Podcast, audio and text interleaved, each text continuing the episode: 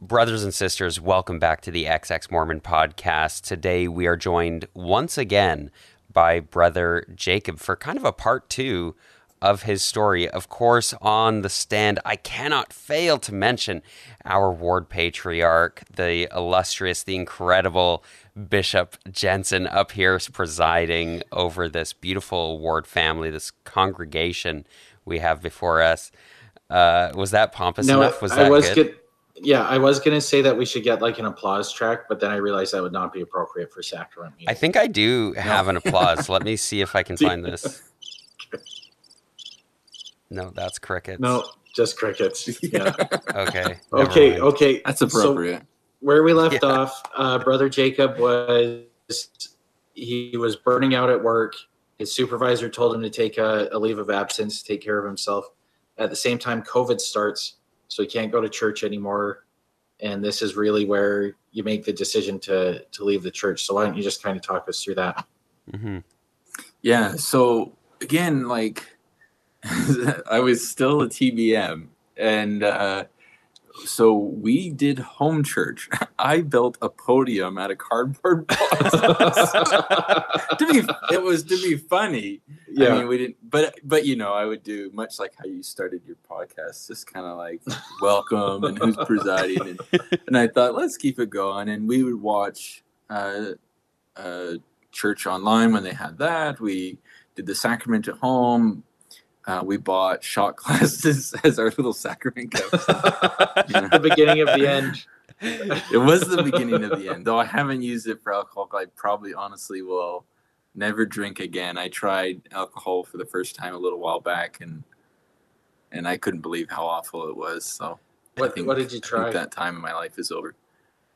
A rum and ginger ale. Now, that's what a lot of people said their favorite is. I don't know anything about alcohol. It's a weird. Did you That's have rum and ginger ale because you weren't comfortable having Coke yet? Coke. Yeah, you're like, You know, it's funny. I still don't drink Coke. yeah, me neither. yeah, I mean, yeah, I have nothing against it. And pr- I mean, like I know what it tastes like. I've tried it, but Yeah, Yeah. it's kind of this weird thing because I also like I haven't tried alcohol yet. I on Vancouver Island, my aunt makes her own wine, so I'm probably gonna try alcohol like within the next several weeks or something. But um, yeah, I just I never have had it, so I've never. I, I don't know. I like I've. It just doesn't occur to me to have it. So that's interesting, though. That uh, your first experience, you're like, yeah, maybe I'm good without this. yeah. whoever recommended same rum thing. and ginger ale is an idiot. I ca- like that must have just tasted like cough syrup.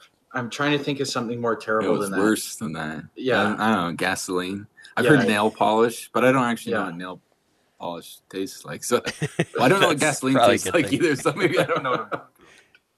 What but gasoline seemed more appropriate. Also, didn't like coffee. Mm. Yeah. I just But- went back, just about reconverted back to the church after trying coffee because I was like, maybe they're right. Did you try? Did you try it black or what did you do?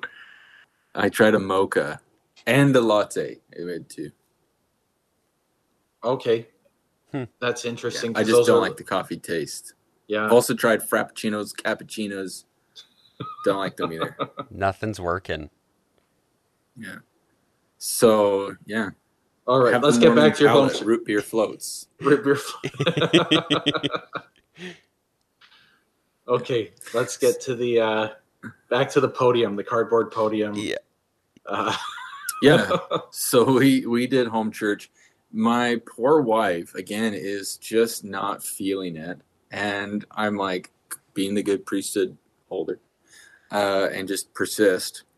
But in this effort to look at my own life and what made me happy, uh, I started getting closer to being able to hold that space with my wife and my kids. Mhm. Right. So, um, you know, and we thought, well, we'll just kind of become nuanced, right? We'll just kind of hold it half in, half out. And what I found was that the church did not let us exist in that space. Hmm. Right. And it was Mhm. confusing because I'm like, guys, I've gone through all these things. Like, it was a matter of life and death for me, literally. And you're saying that's it's more important to be a TBM than it is just to relax. It was very confusing, right? So I got that from uh, in-laws. I got it from uh, the local ward. Uh, met with stake president, uh, right? And it was just I was like fighting to be able to hold a place in the church, hmm uh, still believing it to be true, and they would not let me exist as if sitting on the fence. Right? There was no middle ground for it, and I knew that at this point to be so toxic. What was the fence sitting behaviors you're talking about? Like you were happy to go to church but didn't want to have a calling, or what were you doing that was yes, yeah. Like I'm not even talking about something insane. Like I want to start drinking alcohol. Mhm. right? You know, it was, hey, Bishop, I've realized that I cannot hold a calling because I'm a workaholic. This just plays into all this mental issues for me. Um, and it is healthier. And he's like, but you know, you need to have a calling, though, right? Like that's part of it. You have to, I'm like, no, right? And I had a big blow up with my in laws. and because they had made the comment, well, you'll be a bishop one day and i said no i won't and and they're like what are you talking about and i said i will never serve again in the church right? And they were just deeply offended. But people would always say that to me you're going to be a bishop one day because i don't know maybe the idea of a bishop psychologist was interesting or You're Right? so i mean i was really active in the church. I was super righteous yeah. But i was like no i i will not. And i couldn't believe that as i laid down this boundary around my health Mhm. how much it irritated other people. Yeah. you know i wasn't even talking. Again i hadn't looked at anything in the church um history wise right and stuff like that i was just like yeah, the church is true um Interesting. so- So, so, it was really Yeah. like a decision for your health. This had nothing to do with like a belief or problems historically or polygamy. Like it was Right. like I need to do this for my health. exactly yeah i hadn't looked at any of those things because i was not being tempted by anti-mormons so you're like you're you're taking this step back. You have this conversation with your in-laws. How did that end up going over? oh it's a huge huge blow up hmm right and it came out that it, they were concerned that we would leave the church Mm-hmm. right? As we were trying to do this fence sitting kind of nuanced place, they were concerned that they would leave the church. There was comments like, "I'd rather have my kids die than leave the church." Yeah. There is co- there is comments like, "I refuse to let you." There was comments of, "If you guys leave the church, we will make sure your kids go to church. We will drive hours up to where you live to take them to church." Um, you know, because this this is spiritual life, right? Like hmm you are the equivalent of dead to Mhm. Mormons when you leave the church. Yeah. Yeah. And it's it's hard to fully communicate that to people. If i've like i've had coworkers who've just shown a little bit of interest like they notice me drinking coffee in the morning they're like i thought you didn't do that. I'm like oh well i'm doing it now and they kind of ask like why?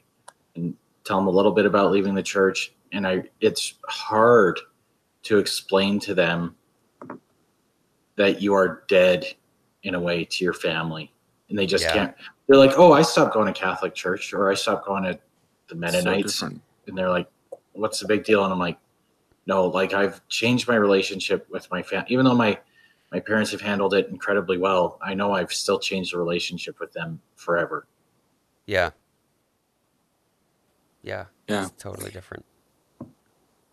and and it's interesting. Like I think about me as psychology. Well, I was taking a break from practicing, but even if I was to say, I've realized I'm I can't be a psychologist. I'm not fit for this job, and I'm going to go do a different job. Nobody would care. Mm-hmm. right? Like if I was doing something crazy, the worst I would get is, "Hey, have you thought about this?" But there would be no kind of you're cut off from us. We'll never talk to you again. You're the devil. Oh my goodness. I've been I've been compared to the devil so many times. like By I didn't realize I was that bad. by family or in laws or friends or Yeah. It, all of the above. yeah. Interesting. So, how do you go from I'm taking a step back for my health to, oh, like, this is not true. Like, this is not what it claims to be. I'm done, Yeah. done. Yeah. Okay. So again, me and my wife are having more and more of these nuanced conversations, hmm starting to like think about things like this doesn't make sense. This doesn't make sense. Um, so we're kind of space. And then one day, lo and behold, my younger brother, who was also a TBM, comes over and he announces that he's done. And I knew in this moment I had the opportunity to either reinforce religious values, and he like really laid it on thick. I think he was, well, like we all do, right? We kind of were angry, and there's a bit of that testing the waters in terms of like how much do you actually love me, kind of thing. hmm Um, and so, you know, he's like saying like what we would call anti-Mormon stuff. And I remember just like I have this choice to love my brother or to reinforce the church's values. And I'm like, I cannot choose the church over my family anymore. Yeah. And I was like, it's okay. Right. And I said, I want to be a safe place for you to be able to talk about this. And so he's talking to me about stuff in the church. And I still am holding on to like the apologist answer, right? I'm just like, oh, the church has mistakes, but it's okay. They were speaking as a man, uh, whatever, right? Like I was still doing it, but I was listening for the first time, right? I was listening to someone else's experience. And so this like just really opened me up uh, to his pain that he had gone through, to uh, the major problems in the church. Um, some things he would tell me about church history. I'm like, I don't believe that. Like that can't be true. But I still didn't research it. But I was, I was at least sitting in the space. And then Elder Holland gave his musket fire talk Mm. in August. And I had known who Matt Easton was uh, because it was Tosh Point O. Have you ever seen that comedian? hmm Yeah. He Yeah. has a bit with Matt Easton, and they dress up as missionaries and and like Oh, they talk okay. about Mormonism and stuff, and it's like super funny. And so I had known who Matt Easton was, and I knew about the story of coming out in his talk and stuff. And then to hear Elder Holland, I'm like, this is abuse. This is the kind of abuse that I was working with in the church. Er, or, sorry, when I worked for the church, working with these members. I'm like, Yeah. and I realized where we always say, you know, the gospel's perfect, the people aren't. I'm like, there is no separation. This is coming from God's mouthpieces, right? I'm like, this is straight up abuse. This is not okay. And so I uh, put this on my Facebook that uh, it was not okay. and people lost their minds. a lot of people were, Wow. buzz, I think, with it. But someone reported me to LDS Family Services, who I'm not working for. and they got me blacklisted there, so I could never receive any referrals from them for to work with Mormons because I'm now anti-Mormon. I'm still in the church. I'm still Wow. TBM, right? And I'm just like, what is going on? And I learn about the Strengthening Church Members Committee, and I'm like, this is kind of like this. Like people are watching me. Like I can't be authentic. I wasn't even posting publicly too. Like this is privately that I'm commenting on this, hmm um, and I'm being blacklisted just for challenging Elder Holland. Wow. That is so intense.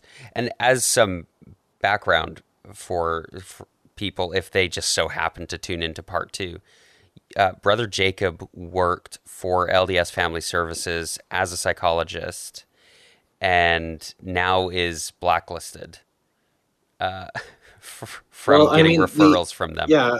The enemies of the church are intellectuals, feminists, and psychologists. So, I mean, you're already on the fence just by like church member strengthening members committee probably had a file on you the day you graduated.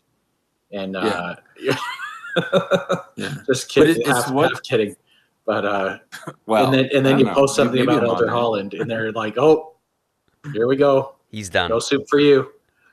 Uh I feel honored to be on it if, if that was the case. um, before I was afraid, but now I'm like, oh, thank you. Oh, thanks. Um, yeah, but this is what the church does, though. They hide behind credible sources like whatever. It could be an Egyptologist, archaeologist, psychologist, whatever. Mhm. They hide behind it to give us credibility, but they do not care about it because when it comes down to it, and you have to choose between Mormonism and science, Mormonism always will win yeah. right?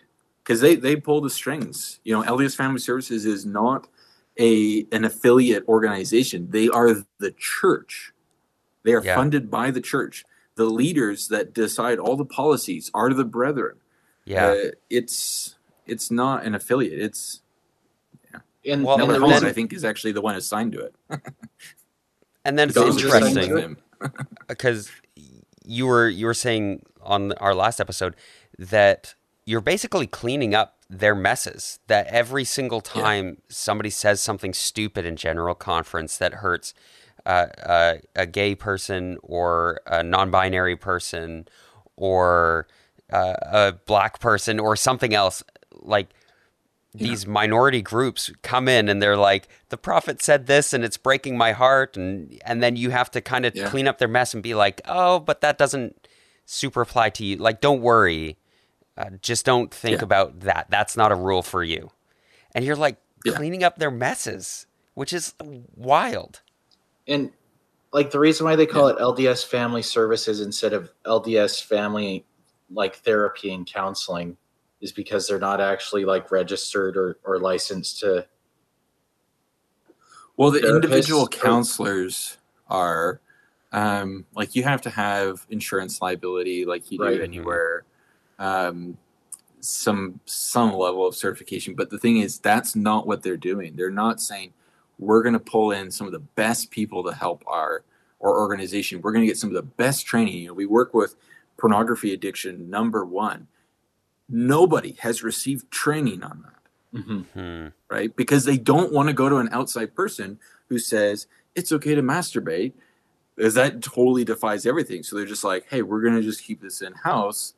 And in our trainings on it, we just read what the brethren have to say. But like like it it's not a because there's people who work at LDS Family Services who aren't therapists, right? Well, they act, well, they work as a therapist, but their training is not as therapists. That happens sometimes. I think they're trying to like get away from that. Like Yeah. again, I can't speak for them, but um, I know of cases where that's happened, where they're not like these are not people that should be doing the counseling, but hey, they're Mormon, so you Right. fit. So You're they- good. like- you got the spirit. They get they're Mormon, they have a temple recommend they have a master's degree in something, right? Yeah. And then and then they get kind of counseling material provided by the church and kind of present that. Is Right. that kind of the way it works? Yeah, the church is doing the training. There is no, I shouldn't say there is no outside training. I know that there is outside training, but like that's not something that they do, if that makes sense. Because it's scary. not like the Outsiders are scary. one Mm-hmm. because it all has to be vetted through this lens of the church. Yeah. So this happens in August that you that uh, Elder Holland's talk happens. That's really recent. So Oh, sorry. Can I just yeah, I just want to backtrack a little bit. Like I'm a CPA. If I set up a CPA firm, I have to register that CPA firm with the provincial and national body, right? So I'm assuming there's something similar for uh, psychologists and therapists, right? That there's like a provincial governing body. Does is LDS Family Services like registered and recognized by whether I don't know what it is, the College of Psychologists of of X province or, Yeah, or of yeah. Canada?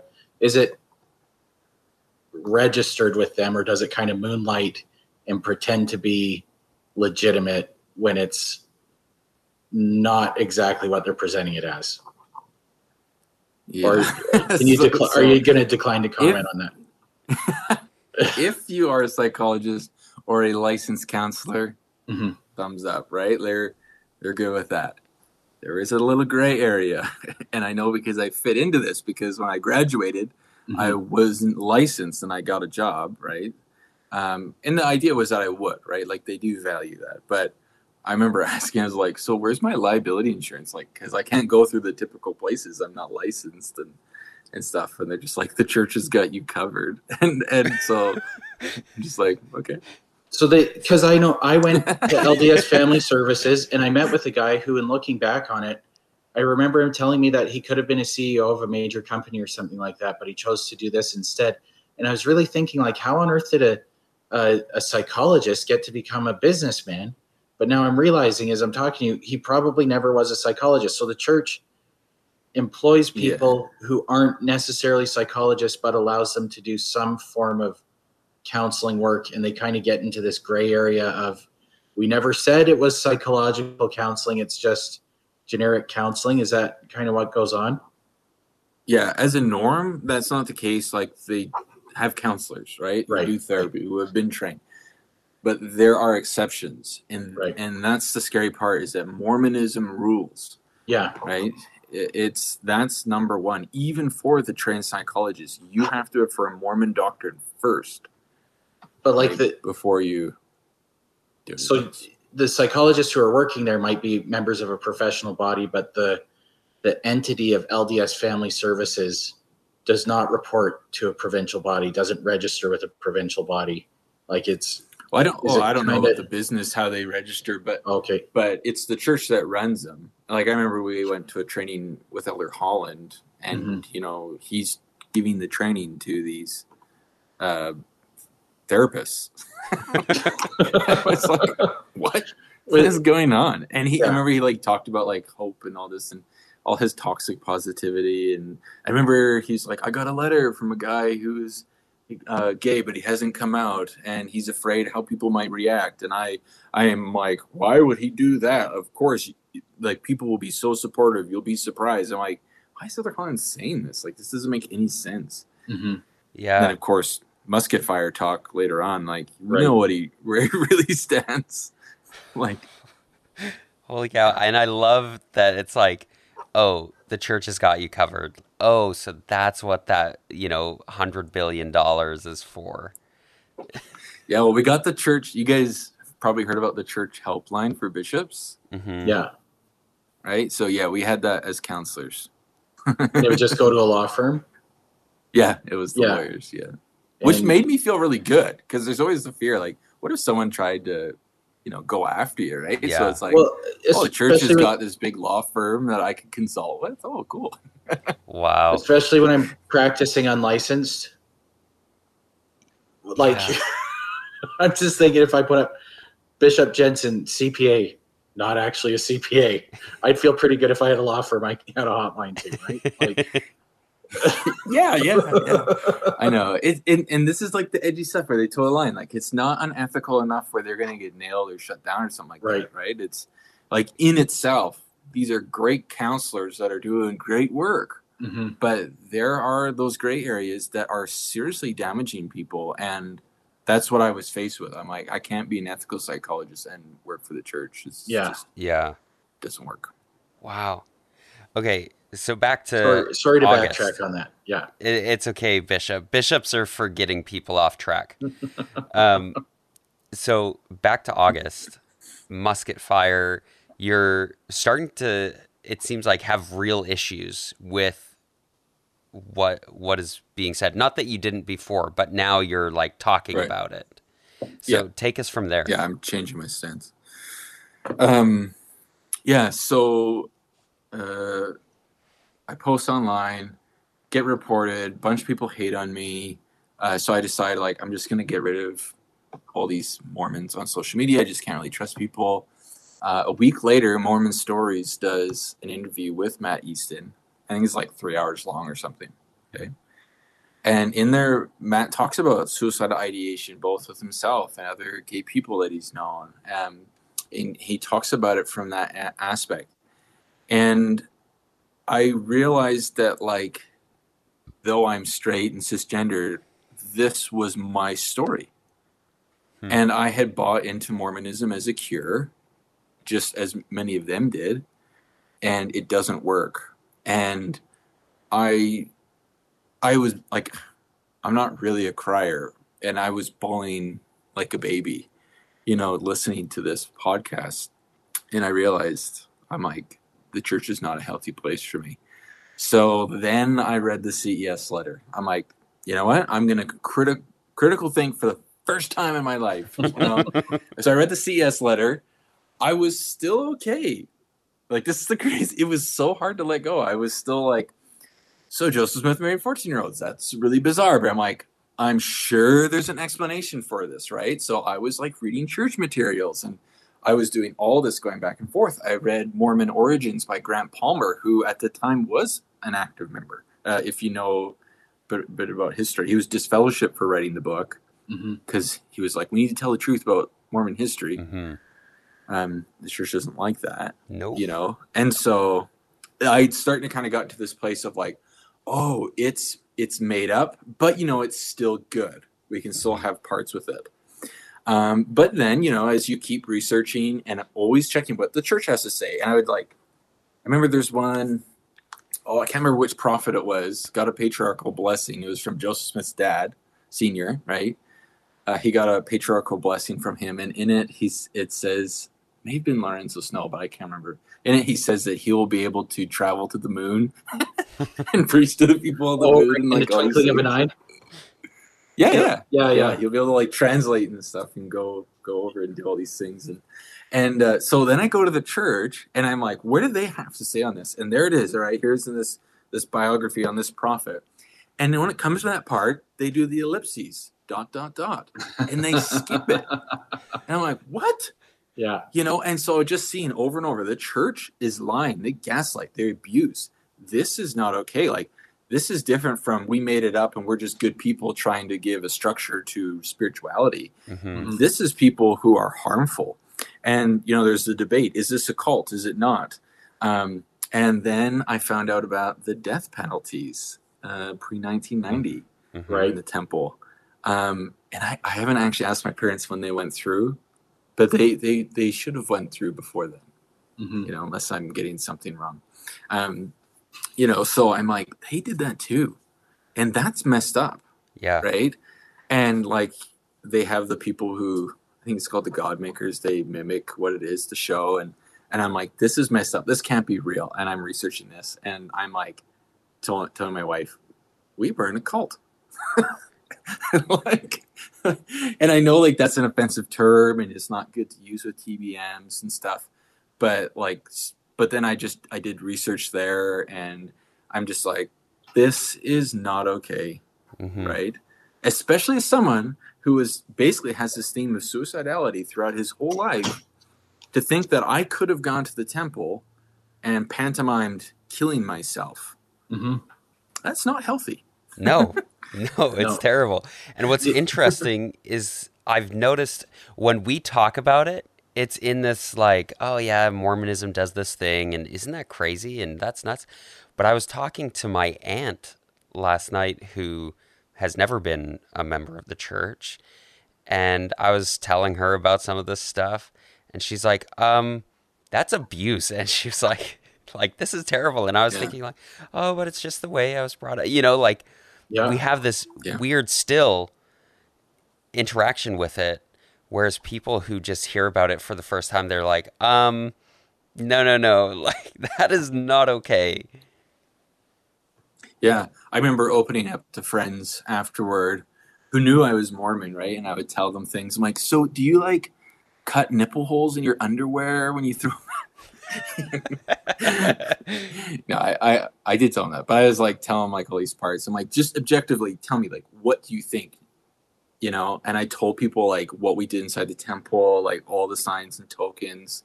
I'm like, tell me honestly, like, what would you think? And they're like, that is a cult. That is psychotic. That is abuse you know and i'm like but you were always so nice to me you know i'm a mormon you were nice to me i thought that was because of the light in my eyes yeah you know and they're like no i'm just a nice person Right. yeah Here, th- This is how I it treat wasn't people. unique to me yeah well and i i've noticed people when you leave they're like oh i'm so glad you're out and it's like yeah but you never said anything it's like well because what was i supposed to say if you've seen the new pixar film turning red there's Yeah. this one part where Mei, the main character, walks away from her friends on her way to do her deeply intense Chinese cultural Right. activities.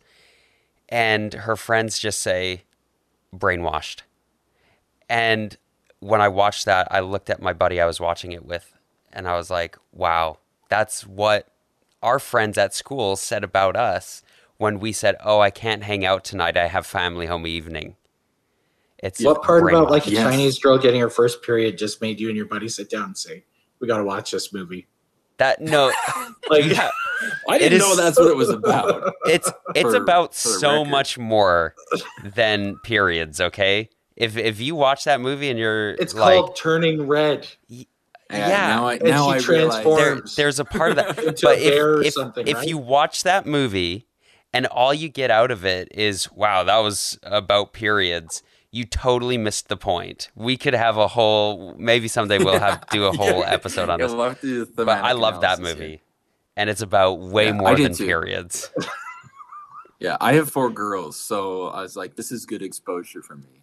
Yeah to be able to talk about the female anatomy and stuff. And that's actually another thing too, right? Is um I'm looking like at my girls who like kids clothing, there's only one option. It's it's like the kind of short shorts. It's not immodest though. It's just little tiny kids, right? With Mhm. flat Yeah. butts and all this stuff, right? And and that's just what kids do. I'm like, at what age do I start telling them that they have to cover up their skin? Like I'm really confused right you know and then i have this flash forward and i'm going let's say at 16 my kids come out as gay.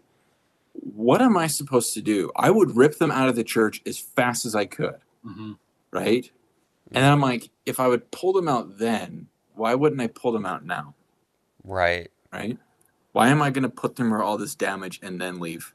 Yeah. And I get like it's really difficult for people to leave, and some people make the decision. You know, we'll we'll go for our kids. I'm not judging any of that. I think it's unique to every person and in their own time, their own journey to be able to exit Mormonism. But I think we can objectively say Mormonism is not good, hmm right? Yeah. And if you can find good parts in it, as that quote goes, right? Like that which about Mormonism is good is not unique, and that which is unique is not good. Yeah It's like I think if you can connect to those good parts, like that is so awesome, right? I mean, Mormonism helped me in a lot of ways, but at the Yeah. same time, you can learn that literally anywhere else, yeah right? So, if it comes to like a person debating should I leave or should I not, it's like probably should leave because Mormonism is toxic. I think it's a cult. A doomsday cult, by the way, latter day. yeah. Oh, yeah, like right it there in the really name. fit it. You and know? and, Um, and the current yeah. current prophet's been doubling down on that latter day rhetoric a lot more than St. Monson Oh. or, or Hinckley did. So they're getting a lot more like this is it. This is the winding up scene.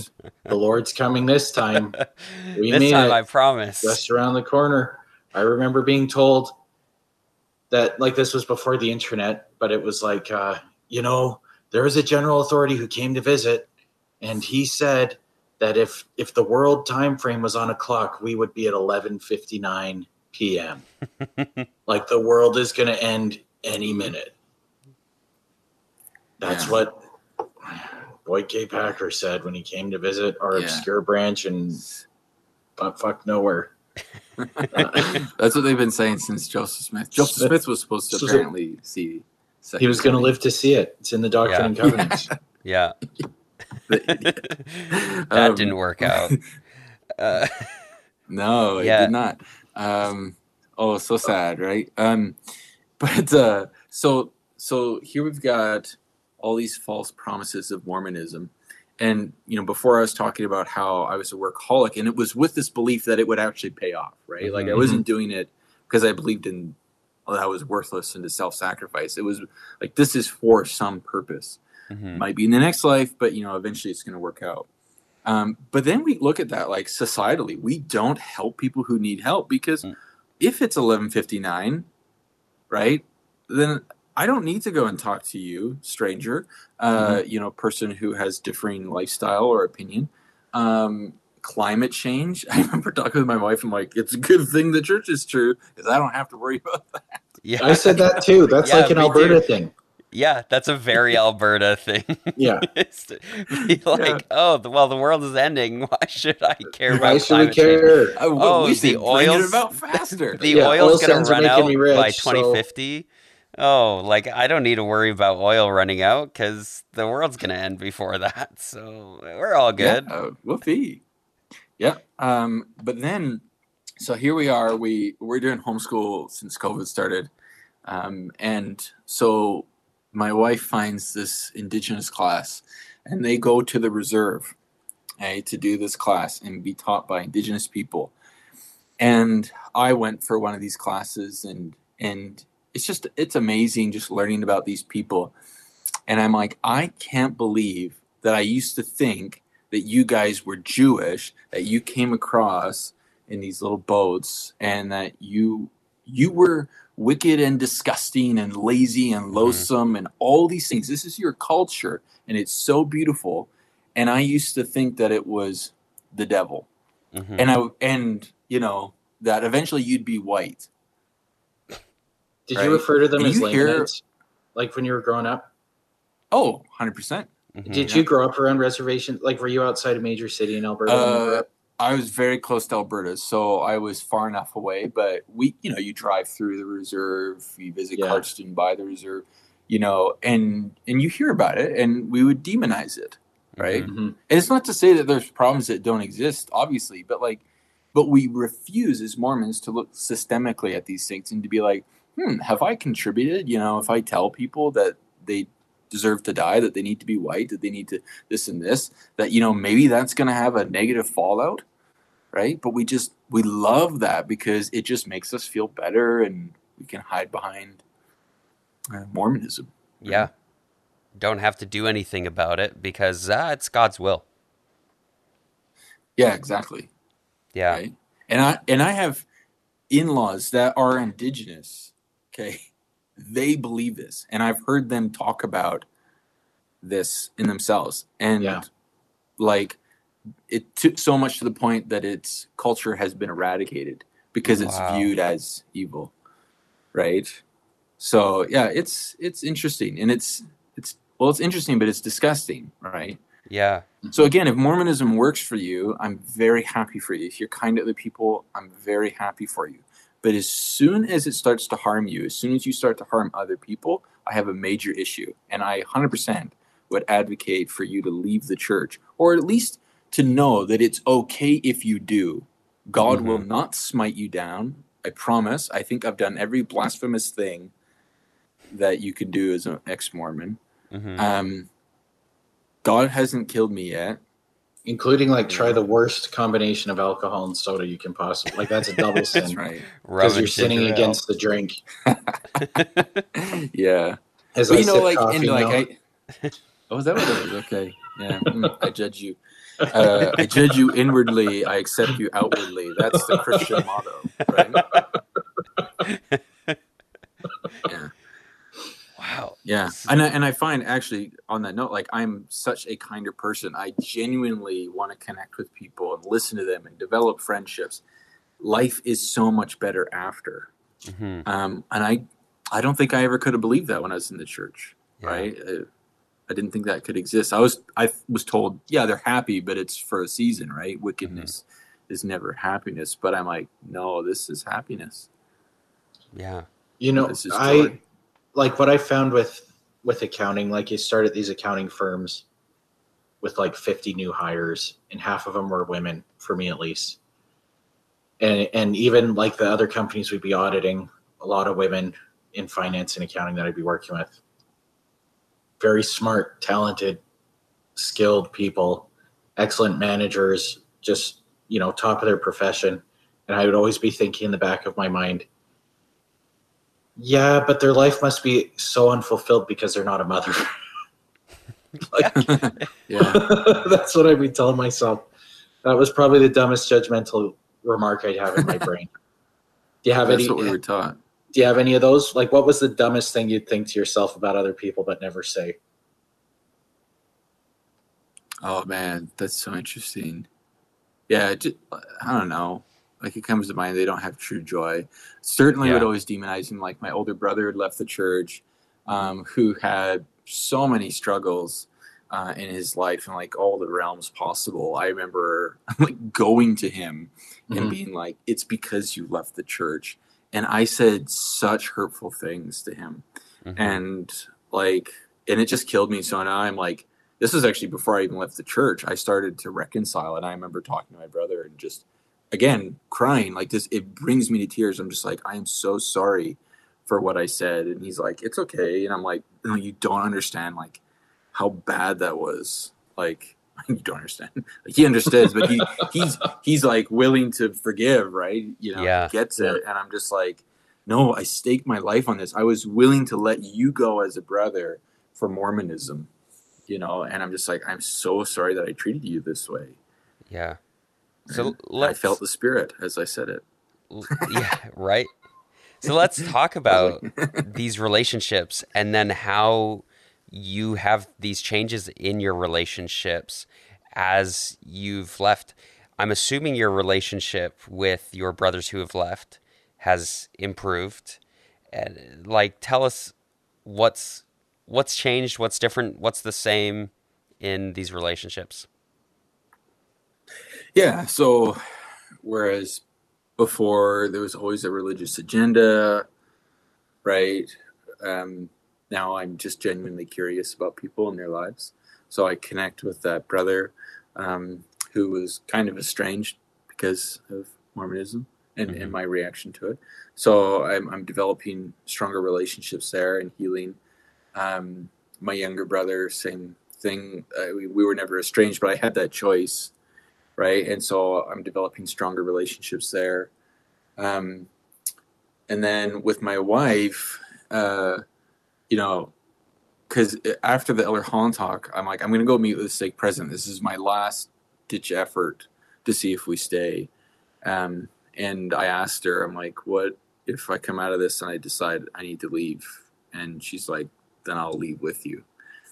And she was, she was like, done right? Yeah. like she she was where i was in the same nuanced belief and all that but but she was like yeah. But I- well actually a little bit before that maybe not even long before that but she was po- uh, posing the question. She's like what if i leave the church? And i'm like oh it's okay. Like i'll just take the kids to church myself. Like i'm really okay with it. And i genuinely was. Mhm. and she's like, "But how long can you be okay with that until you leave me?" And I'm and I realized again like this dichotomy that the church sets up. Like my wife knew, well, I mean, and that's not true. Mixed faith marriages survive, exist, and are happy, but Mhm. but that's not Mormon teaching, Yeah. right? And so she knew she's like, "You'll get tired of me eventually, and you will choose Mormonism over me." Mhm. And I'm like, not the case. I'm not going to do that. And so I was I was willing to let all these things go, again for the sake of health. But so um, so my relationship with my wife greatly increased, um, and I've seen her own mental health increase. And I've commented to her, I'm like, you like you were happy, but like in Mormonism, you were not happy person. and that's why I was trying to fix her all the time with blessings and prayer and, and all of that, right?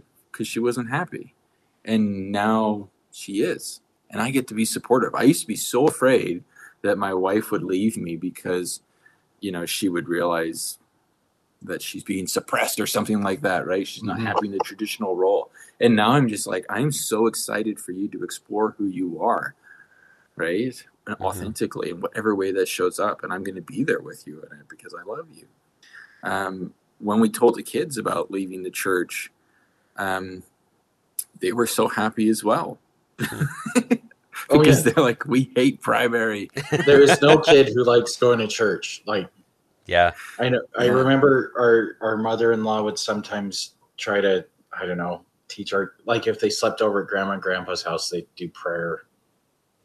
Grandma would make them do their own personal prayers and stuff like that. And my wife would kind of be like, uh, "What do you think about this?" I'm like, "Honey, there's no kid in this world who would willingly go to church and have a good time.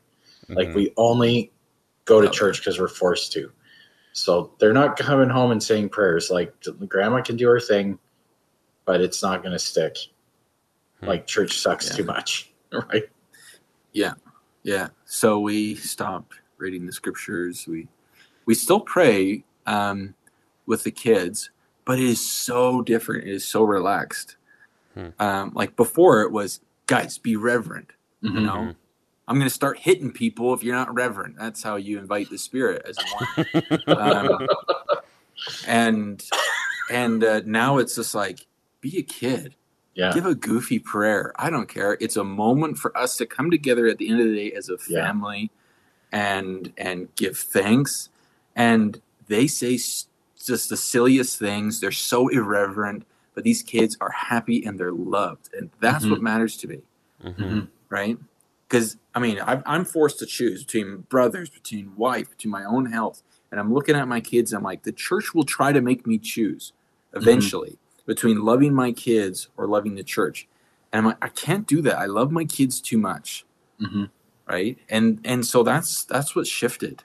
And life is so much better. I'm i'm a better psychologist now by the way as well because i can actually hold space with all these negative emotions that Yeah. people are bringing up Mhm. um, and I remember I had one client uh, who, you know, found a really good experience, and so she invites a friend, and uh, the friend's like, "I'm just not able to find a good therapist. Like, how did you find someone that's so good?" And so this client asked me, she's like, "How did I luck out?" I'm like, "If you want to find a good therapist, find someone who's been traumatized and worked through it, like, because they're going to be a lot more genuine." Yeah. right? As opposed to just kind of like, oh, you have anxiety. Have you tried breathing? Um, you know, like, yeah, like, that's really good. Breathing is really good. I do that with people. Um, but, you know, it's so much more important. I'm sorry. That's just with that person. I know when I'm anxious, I'm usually like breathing quite a lot, right? It's like, have you tried breathing? yes. Yeah. right. Yeah, I'm breathing a lot. It's not working. Yeah. And like, again, these strategies are good, right? But they're good in the service of you as a person, regardless of your orientation, gender, ethnicity, uh, socioeconomic status, abilities, or disabilities. You, in and of yourself, are a person with inherent worth, and it Mhm. cannot be added upon or taken away based on what you do. And that was totally different. That psychological ethic is 100% different than Mormonism, which says that God's love is conditional. Mhm. Last conference, Christofferson gave a talk and he said, God will love you more if you keep the commandments. And that, and that was my experience that God didn't love me more for keeping the commandments. But interestingly, God didn't love me less for being a sinner. Right. And now I've got to work out like what is God and all that. But I'm just like, but in terms of like the Mormon God, like when I object, like when I criticize my own uh, beliefs and actions and how it's worked or not, I'm like, yeah, that was false. They're they're wrong. Mhm. Yeah. Yeah. I think like every message I got from my parents was they loved me no matter what. Every message I got from the church through my parents was that I needed to live up to some kind of standard, right? Hmm. I think that's a similar thing to what you've been talking about. And even now in my mid 30s, I'm still warming up to the idea that my value as a person isn't contingent on my contribution as a person. And, and mid 30s, right? I'm probably, it's going to be probably till I'm 45 where I really feel like people will like me, even if I do stupid things. Um, and maybe that's not just unique to Mormonism. I don't know, but Mormonism definitely amplifies it, right? I Mhm. think my observation. Yeah, there's people who struggle because this is, is cultural. Culturally, we believe in in workahol workaholics, kind of a thing, right? Yeah. It's not it's not unique, but the church is bad. Yeah. Right. That was that was one thing I started looking at myself as I was leaving was I like I had I developed an anxiety disorder for a little bit and I attributed a bit to of it to the church for a while, but then I thought, you know what? The church like the church is a church. Um it never necessarily said it was going to cure mental health issues, but it didn't do anything to make them better and it did everything it possibly could to make them worse.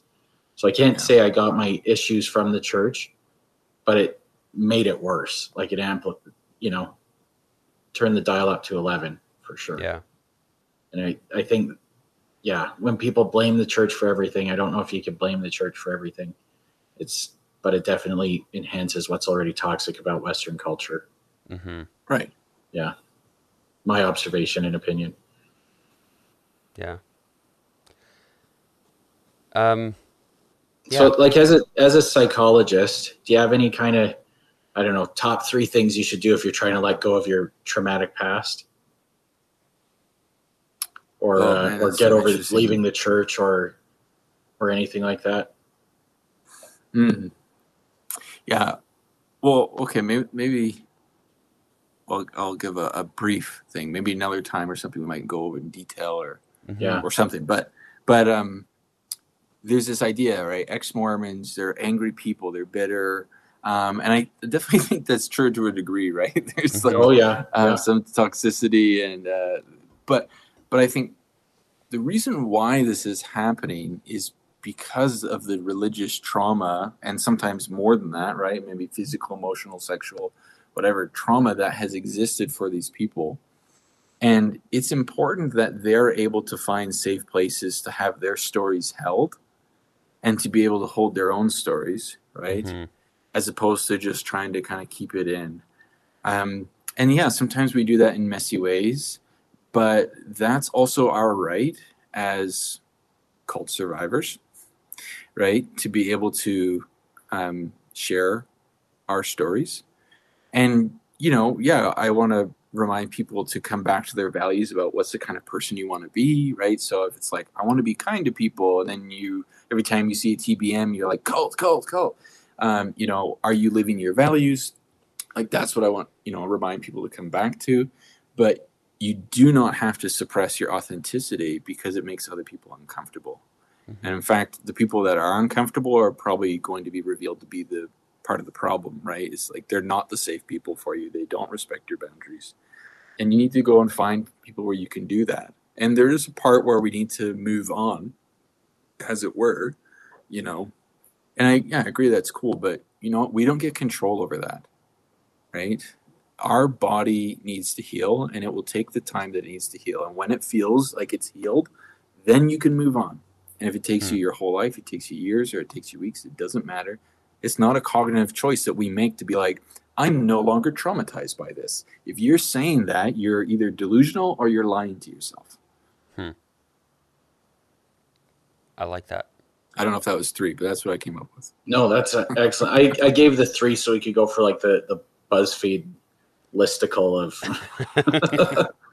things. But no, that's really um thank you very much for saying that. As you're s- I think um what struck me was when you said uh your body's gonna take as much time as it takes to heal. Uh kind kind of forgetting that the mind is a part of the body. hmm That, that's what I took away Yeah. from it, thinking that your brain's an Yeah. organ and your brain needs to heal. That's what I took away from what you were saying. Yeah. Yeah, Yeah. I like that. Um, yeah, I think we're absolutely going to have to have you back for more Mhm. of these healing conversations because that's largely why we started this podcast was to have our own healing to laugh at our kind of boogeyman and and to get through it and move past it. Um, so yeah, we're definitely going to have to have you back on for more of these conversations. Do you have any final notes of your story that you want to share before we hop off? Uh, there is a song. I don't know. I think I think it's newer, and it's called "Spirits" by Strumbellas. I, I heard this in the radio the other day, and they say this at the end of the song. I don't want a never-ending life. I just want to be alive while I'm here. Hmm. And I think that's that's like where I'm at with Mormonism. Is like the promise of living in heaven with you guys is not as appealing as you think it is Mhm. and I don't want to live forever. You know, I've realized that right now I just want to live. And yeah, again, I have my values of responsibility and growth and all this, right? But being alive is okay. And every day is a new day for me. And I didn't have that before in Mormonism. It was this, it was, uh, I was a prisoner, right? Um, and now I can decide today what I want to do. To live life for life's sake and not in the service of ruin or hatred or pain, right? But to live for life's sake. That's a beautiful thing to feel. Yeah, I like that. I appreciate that. And uh, with that, I suppose we will close in the name of our Lord and Savior, uh, Elder Holland, in the name of Jesus Christ. Amen. But- Yeah.